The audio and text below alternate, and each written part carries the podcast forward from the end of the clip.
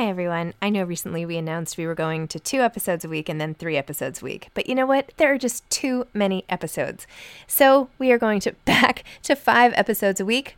Still a reduction from 7, but there were just too many interviews scheduled, and I didn't want to make all the authors wait for too long. So I hope you can keep up with me. Listen to 1 a week as you're on your way to work or on your way home or putting your kids to bed or whatever it is you're doing.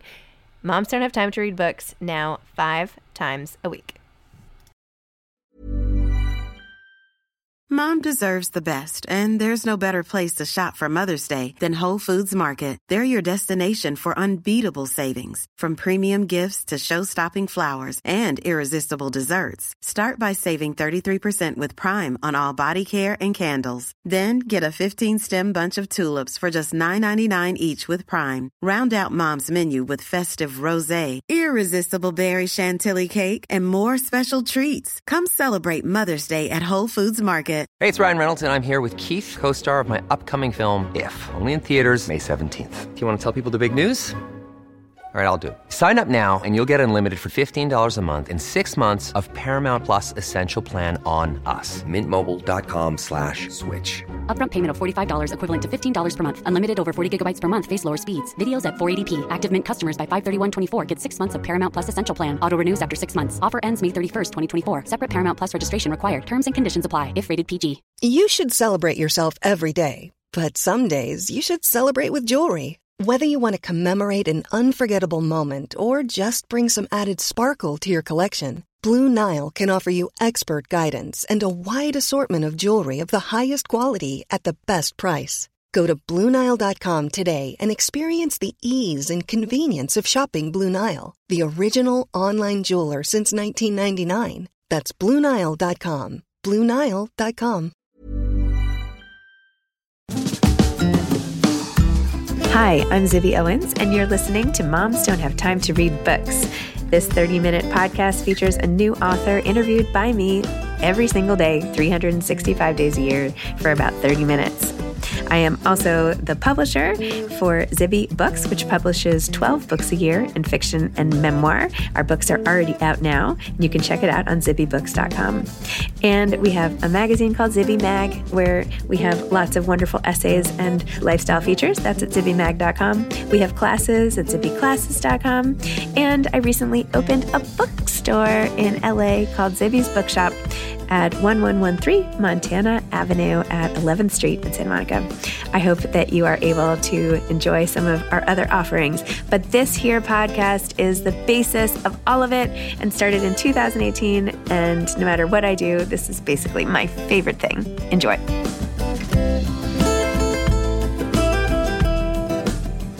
James B. Stewart is the author of Unscripted, The Epic Battle for a Media Empire, and The Redstone Family Legacy. James Stewart is the author of 10 books, including the New York Times bestsellers Deep State, Tangled Webs, and the blockbuster Den of Thieves, also Disney War, which I read and absolutely loved. He is currently a columnist for the New York Times and a professor at Columbia Journalism School. In 1988, he won a Pulitzer Prize for his reporting on the stock market crash and insider trading. Welcome, James. Thank you so much for coming on Moms Don't Have Time to Read Books to discuss your latest book, Unscripted, The Epic Battle for a Media Empire and the Redstone Family Legacy. Welcome. Thank you. Thanks for having me. I have to tell you, I have been such a fan of yours for so long, and this is a podcast I'm like giddy excited to be doing. I have read so many of your books. I read Den of Thieves. I read Disney War on my first honeymoon to my ex-husband, and that was like the entire honeymoon I sat there and read this book. So now Unscripted and all your articles and everything. So anyway, I'm a huge fan. I love the way you write and your amazing reporting and all of it. Thank you. So why don't you tell listeners a little about Unscripted? Well, this is quite the saga. You know, early in my career, I sometimes wondered, like, oh, where's the next story going to come from? And at this point in my life, I realized there's always another story. And sometimes it's you know, I think nothing's going to surprise me. And then everything about this surprised me. But this is the saga. Really, the arc of the story is the billionaire Sumner Redstone is entering his final years. He was at his peak, you know, arguably the most important figure in media and entertainment, with an empire that controlled, you know, the CBS network, Paramount Movie Studio, the Viacom cable channels, Nickelodeon, MTV, Comedy Central. And he was increasingly estranged from his family, especially his daughter, Shari. And the story really is she is drawn back into both the family business and her father's life by a bizarre set of circumstances. And really she confronts, one obstacle, one hurdle after another towards restoring her relationship with her father and regaining family control of this multi-billion-dollar empire. So a lot of people have compared this to a real-life Succession, and I get that. In some ways, I think it's stranger than Succession, but ultimately, I think it's a family drama, and particularly about a very rich and powerful father and a daughter. And that fascinated me, I think, because I think especially in nonfiction, you don't see that many depictions of that relationship. Fathers and sons, mothers, daughters, much more common. But this is the dynamic that really drives the plot here. So interesting. Did you read the new Jim Patterson book with Mike Lupica, The House of Wolves or something like that? The House of Den, what's it called? Something with wolves. Well, anyway. No, I haven't read it, but I should read it. And I will admit to you something that I have not said in any public forum, but I just started writing this book. Anyway, I was on vacation. We rented a house in the Virgin Islands, and they had a bookshelf there of books people had left, and there was a James Patterson novel there, and I've never read one. And I thought, well, wait a minute, this guy has sold how many millions? I couldn't even count. So I thought, don't be an elitist here. I'll just take a look at this. So I started reading this, and I'm telling you, it's like you on your honeymoon or whatever. We'd be at the beach. I was saying, can we get back? Can we go home? Can we go home a little early? Because I've got to stop. I've got to keep reading this book. And I was obsessed with it. I loved it. So after that, I was, scouted around online, and I saw that James Patterson gives these courses in writing, and he charges some huge amount of money, and I wasn't going to sign up for that. But then I saw some of his former pupils had distilled a lot of what he wrote. And so I eagerly read all of that. And honestly, I did follow some of those suggestions here, including to write shorter chapters. And I'd always written these 10,000-word chapters before. And suddenly I thought, that's an interesting idea. I mean, his chapters are 3 pages or 4 pages. Now, I didn't go that far, but I definitely chopped it down. And it's really interesting because you have to craft that. You've got to be thinking, okay, the end of a thought, the end of a scene, and then how do you get people going? But it really sped up the momentum, I think. Anyway, but people have been complimenting, the book and how readable it is. And again, I've never said this before, but I have to give some credit to James Patterson. That is so funny. Oh, my gosh. I love it. I love that you didn't pay for the class, and you're getting the Cliff's notes of the classes. Yes, I mean, that's... I'm sorry, James Patterson's listening to this. Oh my gosh! I hope he doesn't miss that income. But I read that. I got that secondhand. Oh my gosh! Well, his latest book is about, and I just had him on the podcast for this, which is why I'm bringing it up. I don't usually just talk about other people's books, but featured the daughter of a very powerful man who has to then take on the company. And I don't know. I think you'll find it interesting. Yeah. Yeah, some real similarities there. I'll have to take a look at that. In fact, the two of you should really go on the road. You should do an event together. I'll moderate. I'll be the moderator if you want. Anyway, but it is interesting, and especially sort of this withholding of parental love, or what it does to a child to not have the consistency of love, and how do you handle that, and how does that affect your personality, and therefore, of course, your leadership style, but really everything that you do in life, right? And it's. Absolutely. And that, it's a theme that runs throughout the book. And, Sumner Redstone, the billionaire mogul, has many, I don't know quite how to put this in a polite way, but he's not exactly a role model, to put it mildly. He himself said, I'm going to go to hell anyway, so I might as well do whatever I want, or something, something to that effect. But clearly, throughout the story, his daughter Shari is still yearning for his approval and his love. And there's, I think, an incredibly poignant scene, right almost at the very end, where, Sumner has finally died, and his daughter reaches out to his closest confidant and says, "Well, do you think he really loved me?" And it gets me even now, because I was thinking, after all that she did for him, the fights that she went through, she doesn't have the peace of mind of even knowing that, you know, which is probably the one thing that she really wanted. I think that's a lesson, you know, for anybody in a family. To some extent, I know we all feel that about our parents. It's true. I feel like she might have benefited from maybe a little bit of a better therapist or something, you know, like, you know, because after a while, what can you can only, you have to make peace with that. And if you're going to be a successful person, right? Emotionally, I don't know. Well, her brother just abandoned the family completely. He sold out his interest. He took his $250 million and he went to a ranch in Colorado, never to be heard from again. I don't know that that's the answer either. You know, that's like just, you know, running away from the thing. And, you know, I don't know what kind of peace of mind he has, but I don't know that that's, you know, the best way to deal with it either. True. Well, you describe in the book some of the ways in which he is not like the most role model of a guy. To put it mildly. Can you tell the story here about the fire? Because I hadn't known that until I read this book. And well, I think this was a very formative episode as well. It might have been, but he was from the Boston area, but he was staying at the Copley Plaza Hotel one night, which is a, you know, kind of famous old hotel on Copley Square in Boston, and a fire broke out on the floor, and he had to escape from the room, and he went out the window and tried to climb out of there. And he was hanging from the window ledge. Eventually, he was hanging by only one hand because the flames were, you know, lapping out of the window. And they seriously burned his hand. Somehow, he managed to hang on until the rescuers got there and he escaped. But his hand was he was in the hospital for serious surgery, and his hand was disfigured for the rest of his life. But he seemed to take away from that episode the sense that he was invincible, that nothing, that sheer willpower had saved his life. And that willpower went on to, you know, conquer the media world. And, you know, he outbid, you know, one suitor after another to acquire all these properties. And that survival instinct seemed to shape much of the rest of his life. I mean, he went around later in life saying, "Oh, I'm never going to die." And, he cannot literally believe that. But he certainly said it on many occasions, and I think that you can trace a lot of that to that episode. Now, one thing that was not disclosed at the time was that he had a mistress in the room with him, and she got out first, and this was credit. He let her go. She was relatively unscathed, but it took 20 years for that to emerge, and it was just the beginning. I mean, his philandering was notorious and only got worse as he got older. But you were so funny too, because you like described how he dressed and like the size of his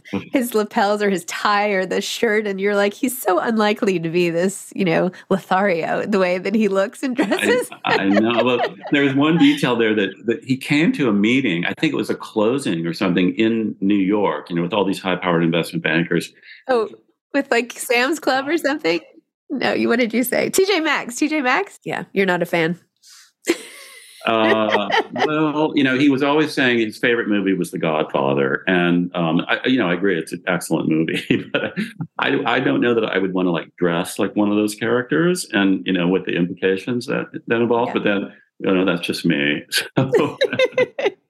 I feel like my life keeps circling around The Godfather. Did you watch that show about Bob Evans? Oh my God, Bob Evans. No, but Bob Evans was Sumner's so-called best friend, and you know, seems to have been a bad influence. But I sometimes wonder if it was it the other way around. There's a scene in the book where Bob Evans sits down at one of his birthday parties to one of the younger women who he was sort of dating, and he was living with these two mistresses in the mansion. And Bob Evans says, you know, you've got to save him from these women. And I was thinking, oh my God, that's rich coming from Bob Evans, given his notorious philandering.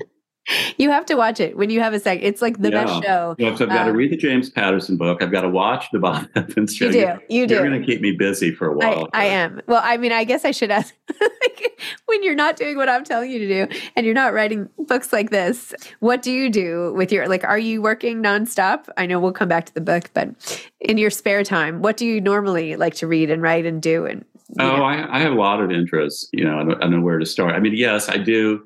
Like the weekends, I was writing this book, you know, with my co-author during the pandemic, you know, which was the weekends just blurred. So, you know, I probably did work virtually every weekend during that period, but not all the time. And so I have a number of hobbies. I'm a very avid pianist. I play classical music, and, you know, if life is sort of normal, which it's not at the moment, I practice every day. I try to practice an hour every day. And of course, I don't get to do it every day, but maybe I do 5 out of 7. So, and I play a lot of chamber music. And so that's one very nice hobby.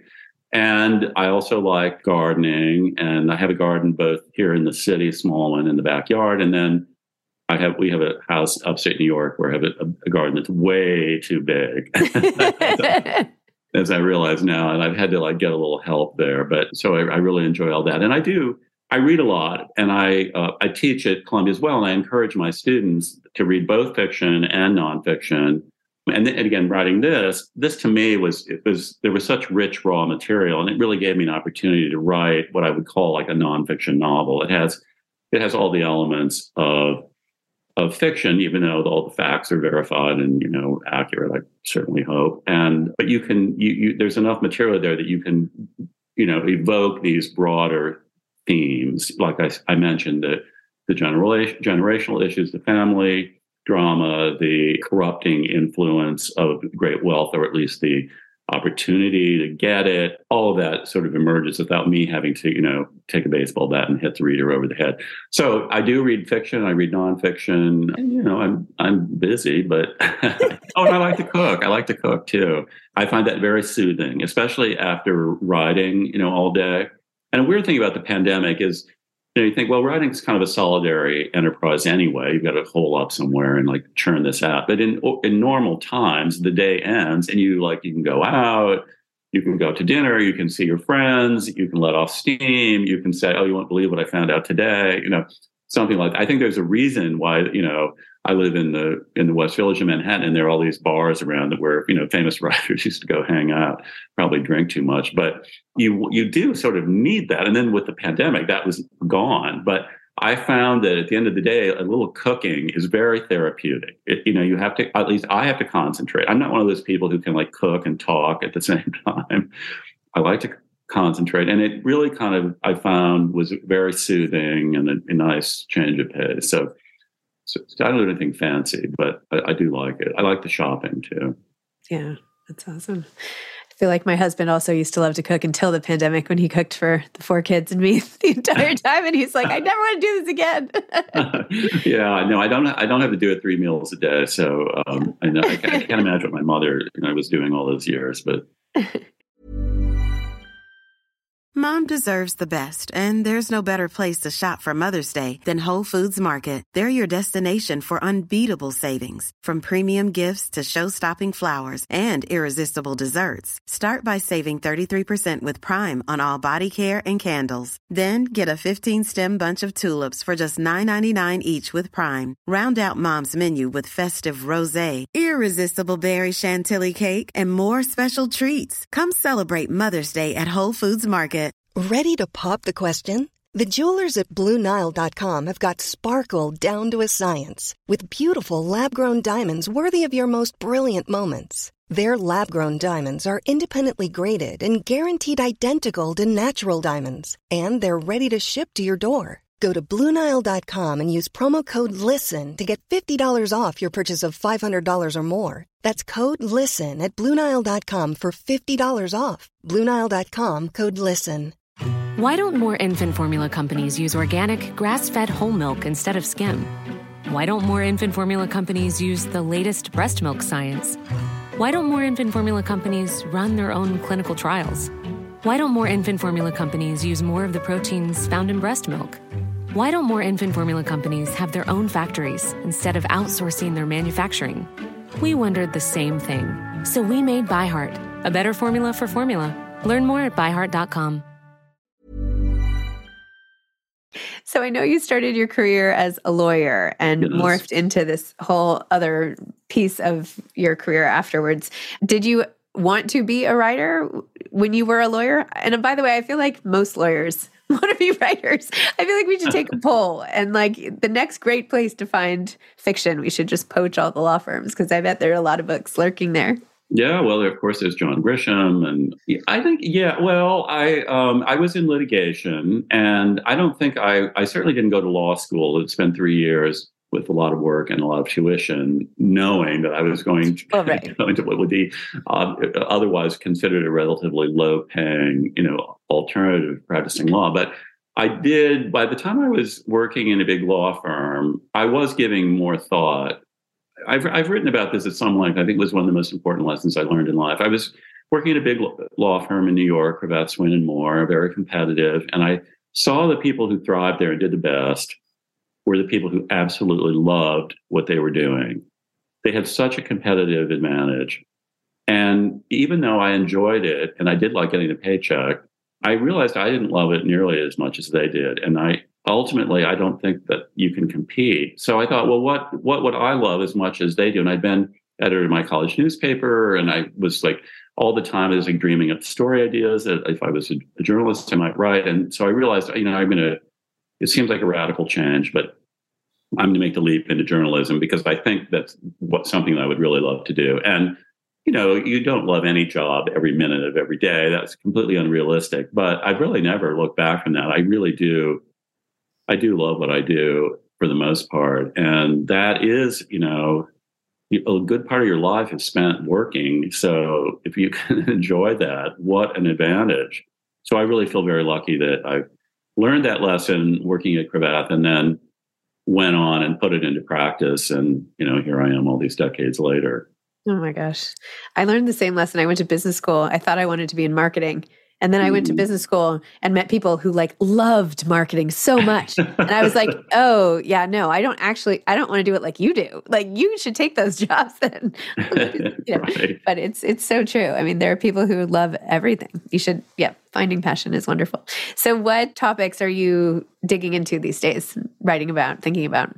Well, I did a really big piece for The Times on this sort of AT&T management of the Warner assets. And I'm not per se a media or entertainment person, but I guess partly because I was working on this book, which was, set in the world of Hollywood and media and entertainment, I developed some sources. And anyway, that story is about sort of the colossal mismanagement, if you want to call that, of these incredibly, valuable and historic media assets by phone company executives. So it's kind of it's more about a culture clash than it is any technical business thing per se. So that was a big story that I was working on, and then that led right into the succession drama at Disney. A lot of people, as I said, have compared Unscripted to the TV series Succession, and I can see why.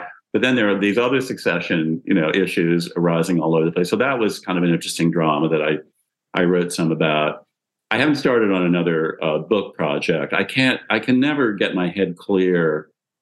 It's going to take me a little while before I get Unscripted out of. I'm not talking about it so much, and have put that sort of behind me. Of course, I'd like to do another story, and I do have the germ of a few ideas. But I look back sort of on my career, and not that I planned it, but I do seem drawn to stories of people who seem to have everything, but yet it's not enough, and then they misbehave and they do the kind of bad things that they know they shouldn't do, and it gets into trouble. And I think they're. The archetype, those stories go way back. I mean, Shakespeare's obvious place to start, but those themes have, reappeared in literature for centuries. And I think it's because at their core, they're really about fundamental issues about human nature and how we as people, process information and wealth and relationships and then act on those drive and ambition. And because it's all about people, it's endlessly fascinating to me. So I seem to be drawn to those kinds of stories. I wonder if over time we'll see similar patterns emerge from more and more women in power, because, we're just the generations of women who are leading all the companies is just... Well, yeah. I mean, and this is the first book. And Shari Redstone, she's the protagonist of the story. Right. She's drawn into this fray initially kind of against her will. She grows, she changes, she matures, she ends up, if you want to call it that, victorious at the end. And this is my 11th book, and this is the first one where I've had a significant protagonist who's a woman. And I think that is a sign of the times, although there's still a long way to go. And by the way, you know, certainly one of the themes of this book is the, to me, astonishing misogyny and sexism that permeated the upper ranks of the boards and management in these companies. Again, I only delved into this particular company, but I have no reason to believe this is an isolated example. And but to see it laid out, you know, people don't ever want to admit this, but you see it in their emails, their texts, all the documents we got. Somebody told me that after reading this book, no CEO is ever going to write a text again. Maybe that'll be the case. And, you know, partly because there were so many lawsuits about all this. Again, advantage of being a lawyer, lawsuits generate, you know, a trove of valuable information when you can get access to it. And we did get even things that were supposed to be kept secret. A lot of people did hand over to us. So we got the raw material. We could demonstrate that. Wow. And how did you like collaborating on this book? It was great. I've never had a co-author. Rachel and I, I don't think we knew each other at all. I mean, I guess I'd seen her in the newsroom, but when she bumped into me one day and we realized we were working on parallel tracks on the kind of the same story, which was about the ouster of Les Moonves from CBS. And then we went from there, but she had this incredibly valuable source who we still can't identify at this point, but who provided an amazing trove of information. And so that was, you know, fundamental to getting the book deal and doing the book. And then I also had some sources funneling additional information. We ended up having, you know, maybe a half dozen of sources we can't name, but nevertheless, because I think motivated, because they didn't want this story swept under the rug, they contributed, you know, really valuable information. So we put it all together. And I was very happy that in talking to some of them since then, they said, oh, I can't believe, I gave you all this, but then you got all this other material. And it is true in reporting that with every additional fact tends to lead to more. The more you know, the more you can find out. And that proved to be the case here. My big takeaway is that people actually listen to the tip line of the newspaper. Oh, yes. Yes. That's where the source came from. Just, you know, kind of out of the blue. And yes, those get taken very seriously, even though honestly, 99% of them don't go anywhere. But, you know, the one that does, boom. Also that people have said that like the fact that I ran into Rachel and we went down this path together is a case for in-office work, because that would never happen if we were just sitting in our bedrooms or whatever, tapping away. Very true. Yes. Well, you never know what happens around the water cooler or walking by each other. Yeah, that's true. I know you've mentioned this, but I was going to ask you what advice you have for aspiring authors, but maybe I should ask what other advice you got from James Patterson for aspiring authors.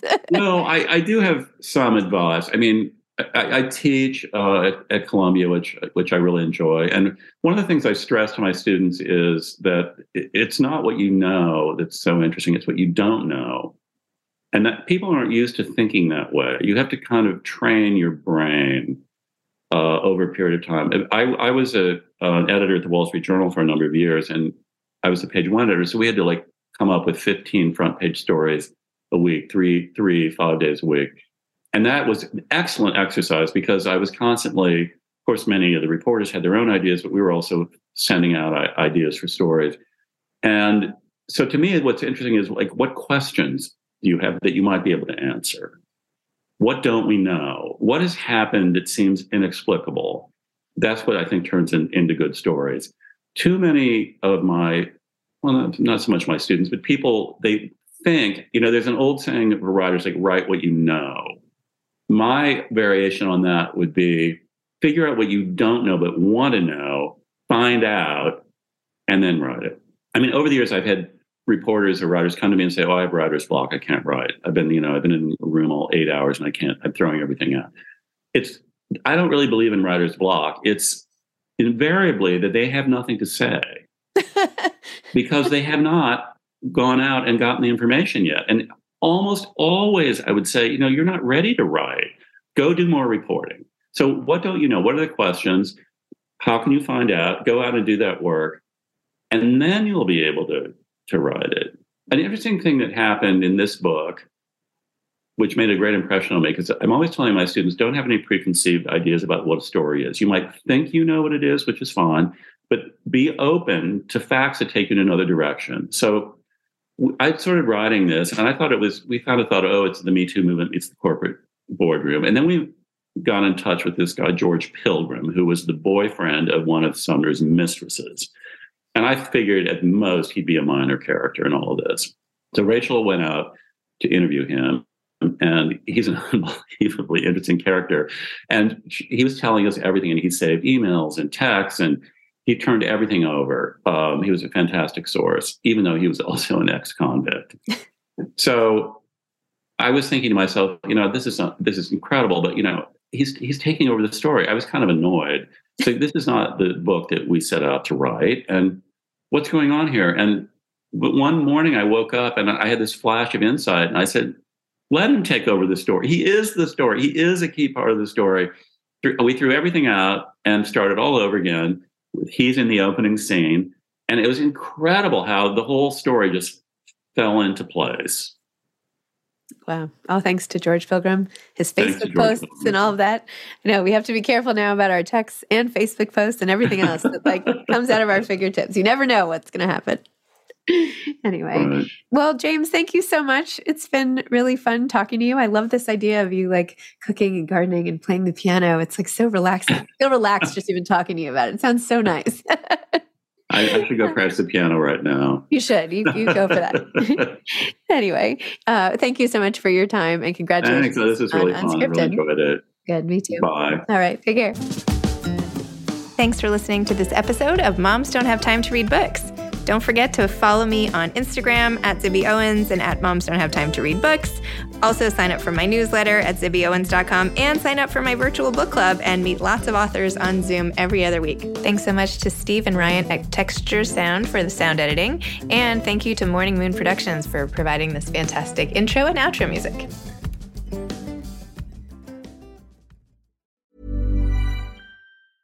Even when we're on a budget, we still deserve nice things. Quince is a place to scoop up stunning high-end goods for 50 to 80% less than similar brands. They have buttery soft cashmere sweaters starting at $50, luxurious Italian leather bags, and so much more. Plus, Quince only works with factories that use safe, ethical, and responsible manufacturing. Get the high-end goods you'll love without the high price tag with Quince. Go to quince.com/style for free shipping and 365-day returns. Mom deserves better than a drugstore card.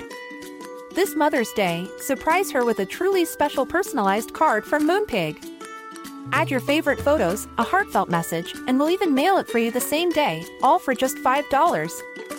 From mom to grandma, we have something to celebrate every mom in your life. Every mom deserves a Moonpig card. Get 50% off your first card at Moonpig.com. Moonpig.com.